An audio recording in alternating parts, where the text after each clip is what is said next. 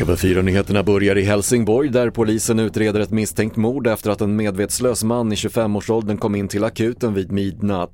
Mannen avled senare på sjukhuset och polisen har upprättat en anmälan om mord eftersom dödsorsaken är oklar. Tio personer har gripits efter de två skjutningar som inträffade med bara en halvtimmes mellanrum i Stockholmsområdet igår kväll.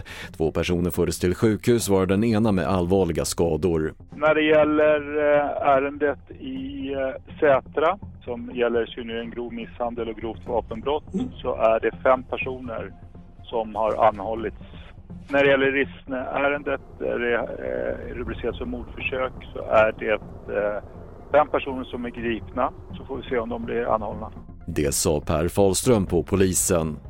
Och dödssiffran fortsätter att stiga efter tågolyckan i Grekland och nu har 36 människor bekräftats döda. Minst 85 personer ska också ha skadats när ett passagerartåg kolliderade med ett godståg sent igår kväll men vad som orsakat olyckan är fortfarande oklart.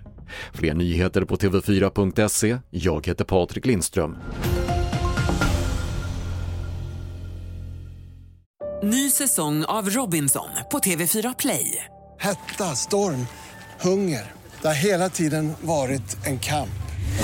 Nu är det blod och tårar. Fan händer just det. det detta är inte okej. Okay. Robinson 2024, nu fucking kör vi. Streama söndag på TV4 Play.